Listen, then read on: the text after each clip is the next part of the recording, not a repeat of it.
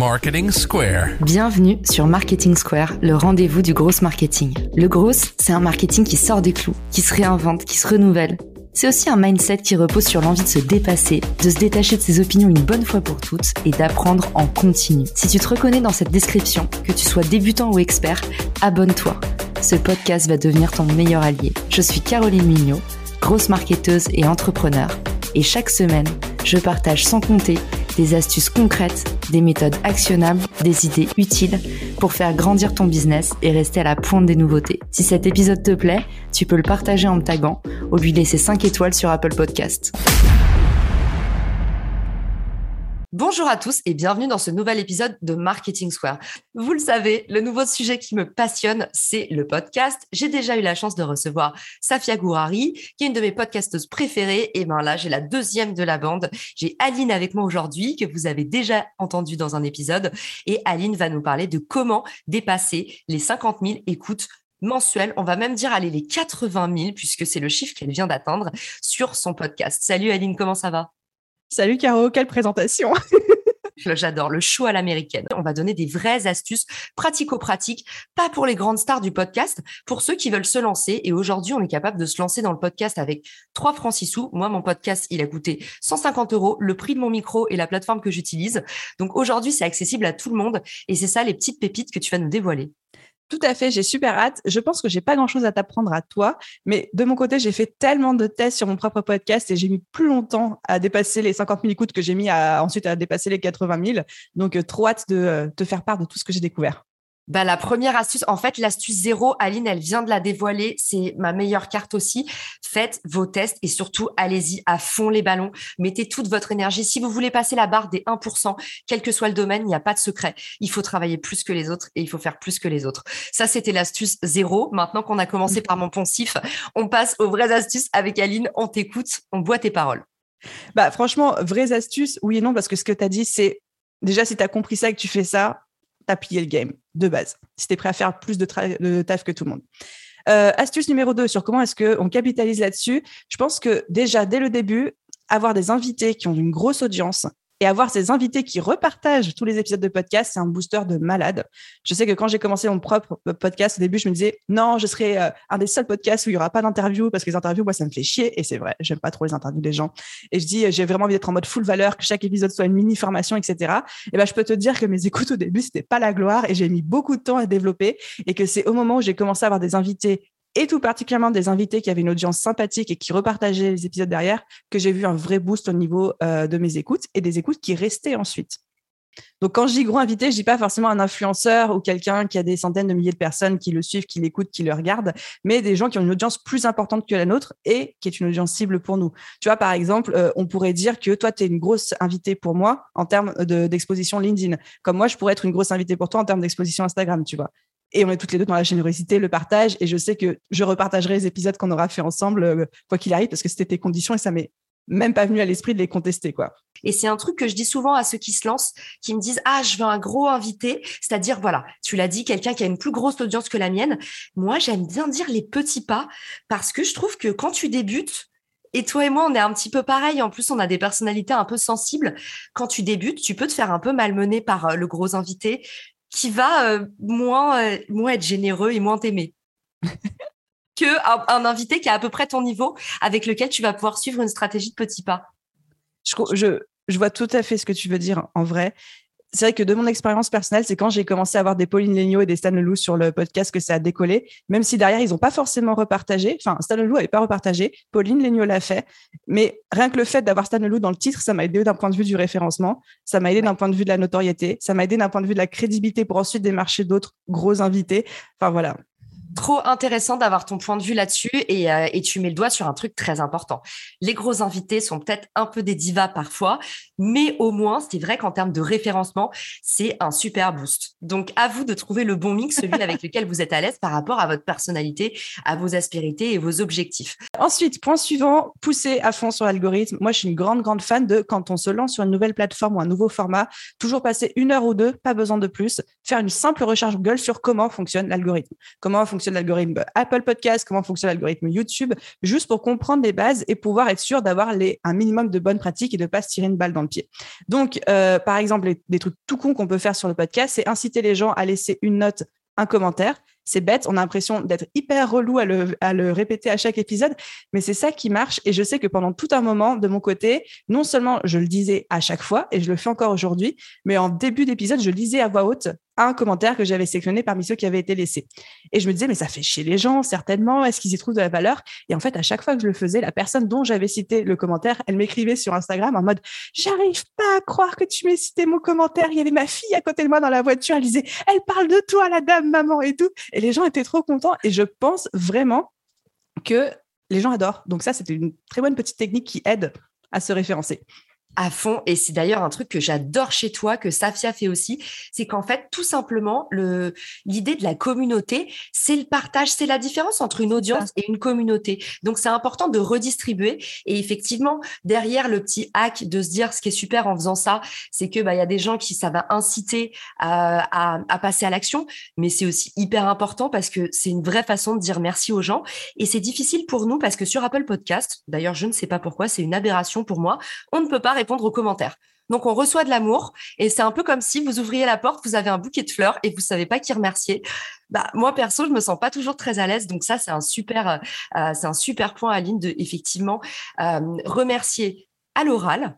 Et puis, bah, aussi, toi qui es une Instagrammeuse, tu vas pas me dire le contraire. En fait, maintenant que tout le monde a les links, c'est une super bonne idée de aussi bah, partager le lien dans ses stories Instagram. En fait, partagez votre lien Apple Podcast partout où vous parlez pour avoir les fameux avis qui sont un peu effectivement à la fois la preuve sociale et à la fois le boost algorithmique. Exactement. C'est validé. Tu vois, on est d'accord sur certains trucs. ah, mais moi, je suis tout le temps d'accord avec toi. Mais par contre, j'aime bien dire aussi derrière le rideau ce qui se passe avec les gros invités parce que, voilà, gros invités parfois, moins de générosité. Et, euh, et c'est pour ça, je veux juste qu'on soit honnête avec ceux qui se lancent pour pas qu'il y en ait plein qui se disent les gros invités, c'est facile et c'est une recette toute faite. Vous allez peut-être avoir des déconvenus. Euh, voilà, spoiler alerte. Du coup, Aline, on est prête pour la prochaine astuce. Alors, c'est toujours dans l'algorithme. Il y a plein de petites choses à mettre en place. Donc, il y avait les notes, les commentaires. Euh, le fait, et c'est pas toi qui me diras le contraire, d'augmenter son rythme de publication. Ce qui m'a fait passer le sacro-saint euh, cap des 30 000 écoutes par mois auquel j'ai euh, stagné pendant au moins huit mois. C'est le fait de passer à deux épisodes par semaine au lieu de un. Sachant que le deuxième épisode avait pas forcément besoin d'être un gros truc. C'est des micro-formats de 5 minutes, 10 minutes, grand max. Mais c'est vraiment ça qui m'a fait décoller, qui continue à me faire décoller aujourd'hui. Je sais pas si tu veux rebondir là-dessus ou si j'enchaîne je veux à fond rebondir là-dessus parce que pour le coup, euh, on en parlait en off tout à l'heure. Mm, mm. euh, de ce que j'ai compris en, euh, en quelques mois de, de, podcast, là, depuis septembre, pour moi, il n'y a pas eu de secret, c'est la vélocité. En fait, le fait de sortir un épisode par jour a créé une empreinte très forte beaucoup d'amour et d'engagement d'un coup parce que les gens en fait quand ils t'entendent tous les jours et eh ben s'il manque un épisode ils s'inquiètent alors qu'une fois par semaine finalement on a le temps un peu de passer à autre chose le vrai désavantage de ça ça fonctionne, mais ça va vous épuiser.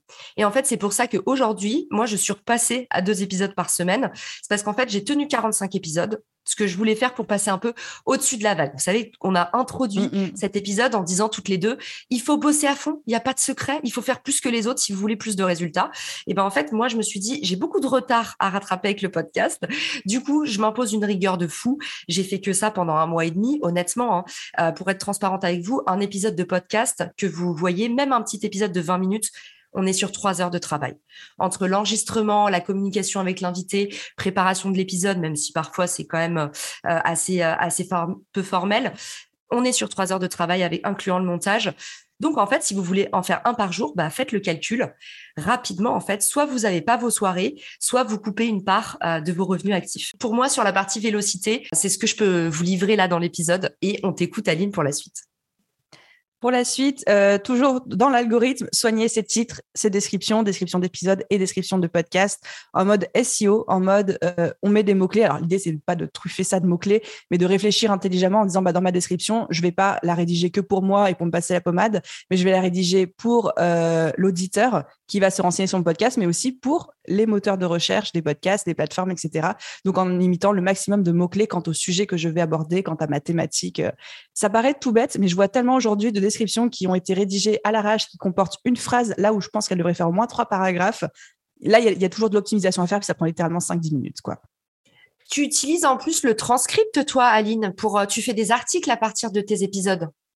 Tout à fait. Alors, c'est plus qu'un transcript. Là, pour le coup, je paye une vraie rédactrice qui reprend le, on va dire, le contenu, le fond de l'épisode et qui en fait un article SEO. Donc, il y a toute une optimisation SEO Google derrière.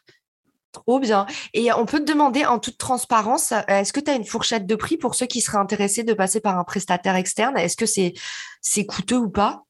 Alors, c'est coûteux parce qu'il y a, y l'expertise SEO derrière. Après, comme nous, est sur un très gros volume parce qu'il y a minimum un épisode par semaine, voire même parfois plus, euh, on va dire qu'on a un arrangement, ça me revient à peu près à 120 euros par article. D'accord, donc c'est voilà, bah, c'est un investissement, mais finalement c'est aussi euh, c'est super bien euh, pour ceux qui nous écoutent euh, de savoir bah, s'ils veulent accompagner ça d'un article SEO sans passer de 3 heures à 4h30 par jour de préparation de, sur leur podcast. Ok, donc c'est possible pour une, centaine d'euros. Merci beaucoup Aline. On est déjà à la dernière astuce ou c'est moi? Il me reste deux astuces, enfin, ah. une astuce et un, petit, un petit, une petite porte ouverte sur l'avenir à garder en tête. Waouh. Donc, teaser. Ouais, teaser de ouf. Hein. La dernière astuce, pareil, il n'y a, pas de, y a pas de secret, bien choisir ses sujets. Donc, quand je dis bien choisir ses sujets, c'est tout bêtement, on répond aux demandes de l'audience, aux besoins de l'audience.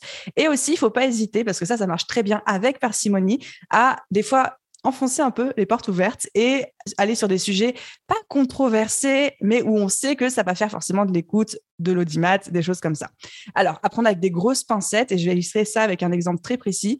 Euh, récemment, c'est-à-dire ces deux derniers mois, les deux épisodes qui ont le plus marché chez moi sont des épisodes où j'allais un peu à contre-courant de ce qui pouvait se dire, se faire, etc. Le premier épisode, c'était pourquoi est-ce que personne n'arrive à vendre et que tous les lancements échouent en ce moment? Et le deuxième épisode, c'était pourquoi je ne proposerai pas le CPF pour mes formations. Et ça, c'était des questions qu'on me posait tout le temps. Donc, je savais qu'il y avait un besoin de réponse, mais aussi des thématiques qui allaient à l'encontre de ce que le marché voulait bien dire, de ce que tout le monde voulait bien dire. Et du coup, c'est des, épisodes qui ont fait trois fois plus d'écoute que d'habitude, quoi. Clairement. Et du coup, la transparence, ça t'a jamais porté préjudice? Je Alors, savais pas ce que tu appelles porter préjudice, mais évidemment, quand tu es sur ce genre de thématique, tu as beau dire ce que tu penses, il y a toujours des gens qui viendront te faire la morale pour te dire en quoi tu as tort, en quoi as, enfin, pourquoi tu n'aurais pas dû faire ce sujet-là, en quoi le fait que toi, tu traites ce sujet-là, ça leur porte préjudice à eux et que tu n'aurais pas dû le faire. Là, tu dis pas désolé. je pense qu'à partir du moment où tu restes authentique avec toi-même et que tu le fais pas pour forcément l'audience, l'audimat et créer la controverse, mais parce que tu es persuadé de l'utilité publique de ce sujet-là, tout va bien. Trop bien. Mais c'est vrai que c'est important de préciser aussi que la, transparence, on se dit euh, forcément, euh, ça, ça rend tout le monde solaire, la transparence.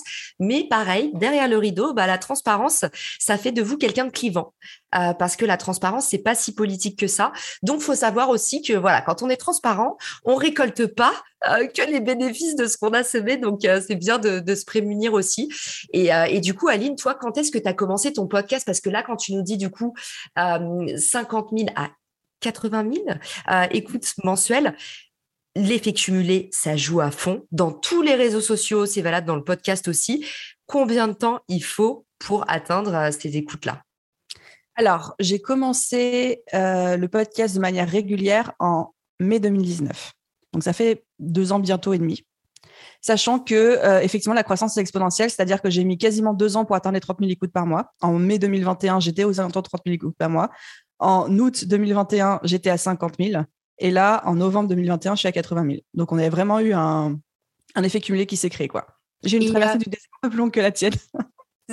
Euh, alors oui, mais en même temps, en fait, moi, c'est typique euh, ma personnalité, c'est-à-dire que j'arrive fort un grand coup et, euh, et, du coup, euh, mais par contre, euh, j'apprends en, en, mal faisant aussi. J'ai fait des épisodes nuls, mal montés, et bizarrement, c'est les épisodes qui ont le plus marché.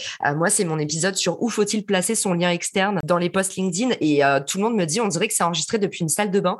Mais en fait, ce que j'adore avec le podcast, c'est que les gens sont ultra bienveillants, et tu sens que les gens qui, euh, qui écoutent un podcast, c'est pas comme ceux qui consomment une vidéo. Tu sens que le podcast, en tout cas moi, mon audience, c'est vraiment pas du divertissement. C'est des gens qui veulent apprendre. Du coup, même si tu es dans des conditions un petit peu bricolo, Euh, c'est marrant parce que voilà, je te dis, l'épisode qui a le mieux marché, c'est un épisode vraiment pas quali. Mais pour moi, c'est vraiment le distinguo que je fais entre la cible podcast et la cible euh, YouTube. Le podcast, c'est vraiment, euh, j'ai l'impression que les gens vont quand même écouter, même si votre forme est pas terrible. Donc c'est pour ça, on incite vraiment tout le monde à se lancer parce que c'est un format qui est quand même facile à maîtriser, pas si technique et où la qualité d'écoute est juste dingue. Mmh. Et je pense que une explication en plus sur pourquoi c'est cet épisode qui a le plus fonctionné. Parce que le contenu, c'est-à-dire la question à laquelle tu répondais, où faut-il mettre son lien, euh, son lien externe LinkedIn, c'est une question que tellement tout le monde se pose qu'ils auraient été prêts à n'importe quoi pour avoir une réponse d'une experte, quitte à écouter ça dans des conditions pas optimales. VS, si tu avais fait quelque chose sur un sujet beaucoup moins demandé ou que beaucoup moins douloureux, entre guillemets, chez eux, bah, peut-être que le podcast n'aurait pas fait autant d'écoute ou peut-être qu'ils auraient eu tendance à se dire, bon, la qualité n'est pas top, je passe à l'épisode suivant. quoi. Ah bah c'est simple, moi, ma, ma grande règle en création de contenu, c'est que je ne fais rien pour me faire plaisir. C'est tous les thèmes que j'aborde, c'est des questions récurrentes. Trois questions, un épisode de podcast. Et en plus, ça crée un phénomène ultra vertueux où en fait, bah, ce qui est très difficile à gérer quand on est créateur de contenu, c'est que toute la journée, les gens viennent nous poser des questions. Mm, euh, mm. oui, je viens de lancer ma marque pour ça, j'aimerais faire ci, j'aimerais faire ça. Et en fait, je trouve que moi, en tout cas, ça m'a aidé d'avoir cette approche-là parce que tu peux pas résoudre les problèmes de la terre entière, surtout quand toi, tu es en train de lancer ton propre business euh, toute seule. Donc, en fait, au lieu de dire aux gens non, je ne peux pas ou de leur donner un café pour dans six mois, euh, tu peux tout simplement dire bah très bien, tu viens de m'inspirer un épisode et en fait, bah pendant 30 minutes, je vais abattre ce sujet et je vais le travailler pour toi et ce sera ton épisode. Et ça, bah c'est pareil. en termes de d'affection euh, tu donnes beaucoup plus que euh, si tu donnais une réponse un peu toute faite euh, en disant un truc bateau. Donc, c'est exactement pareil. Voilà, les créateurs de contenu, parfois, quand on débute, on a envie de traiter des sujets. quand il y a le mot envie, ça commence mal. Il faut qu'il y ait un besoin. Aline, j'ai une petite, une petite question à te poser. Quand est-ce que tu as choisi ta catégorie? Toi, tu es dans entrepreneuriat, par exemple. Moi, je me suis beaucoup tâtée entre entrepreneuriat, entre marketing, entre carrière. Euh, Pauline Legnaud, elle a changé de catégorie. Euh, toi, qu'est-ce que tu en penses? Est-ce que tu as, plus de recul que moi sur le podcast? Qu'est-ce que tu en penses du changement de catégorie? Stratégie ou bullshit? Tu parlais de toi quand tu te lançais ou tu arrives fort avec un grand coup. Moi, mon système de lancement, c'est je me lance en mode système D. Je fais comme j'ai envie, comme je pense, sur le moment, sans me poser de questions. Donc, je me suis dit, dans quelle catégorie je me mets? Ok, je vais parler d'entrepreneuriat. Je mets dans la catégorie d'entrepreneuriat. Je me suis mis, j'ai jamais bougé, tu vois.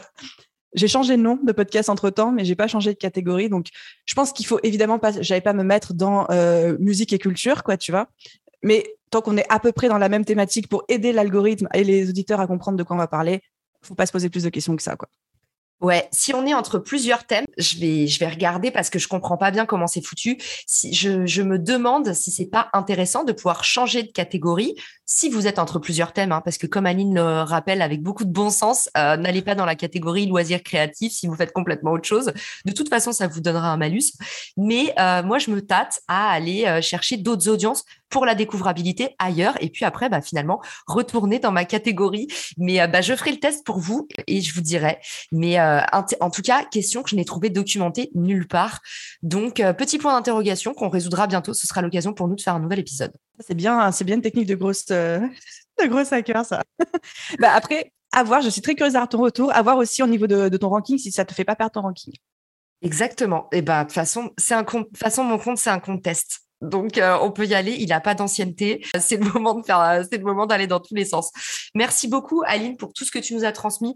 Je vais mettre le lien de ton podcast dans les ressources de l'épisode. J'invite tous ceux qui nous écoutent à aller l'écouter parce que honnêtement, euh, bah, je pense déjà qu'on a à peu près le même profil. Aline, c'est que toi aussi, bah, tu donnes des conseils actionnables. Tes interviews, c'est pas des interviews blabla. C'est vraiment des gens qui ont envie d'apporter de la valeur et qui ont envie de transformer les autres. Et moi, c'est le type de podcast que j'adore écouter parce que je sens beaucoup de générosité. Donc, merci beaucoup à toi pour tout ce que tu fais de bien dans le domaine du podcast et ailleurs. Où est-ce qu'on peut te retrouver pour t'envoyer des gentils mots? Alors, le plus simple, si on veut euh, côté en direct avec moi, c'est Instagram, @thebeboost. C'est là où je suis la plus active et où je réponds direct aux gens. Trop bien. Et eh ben, merci beaucoup, Aline. À très vite. Merci pour votre écoute, tout le monde. Et je vous dis à bientôt pour un nouvel épisode de Marketing Square. Ciao. Merci tous. Si t'as écouté jusqu'ici, c'est certainement que cet épisode t'a plu. Ce podcast est rendu possible par Richmaker, le Tinder du B2B comme on l'appelle. C'est une plateforme que j'ai lancée et qui permet d'identifier des partenaires compatibles en fonction de ton business. En gros, Dis-moi quels sont tes objectifs marketing et je te dirai qui va t'aider à les dépasser au sein de ton écosystème. Pourquoi aller chercher ses clients un par un quand on peut placer sa croissance en pilote automatique? Plus d'excuses, passe à l'action et à très vite sur Marketing Square, le podcast du gros marketing. Marketing Square.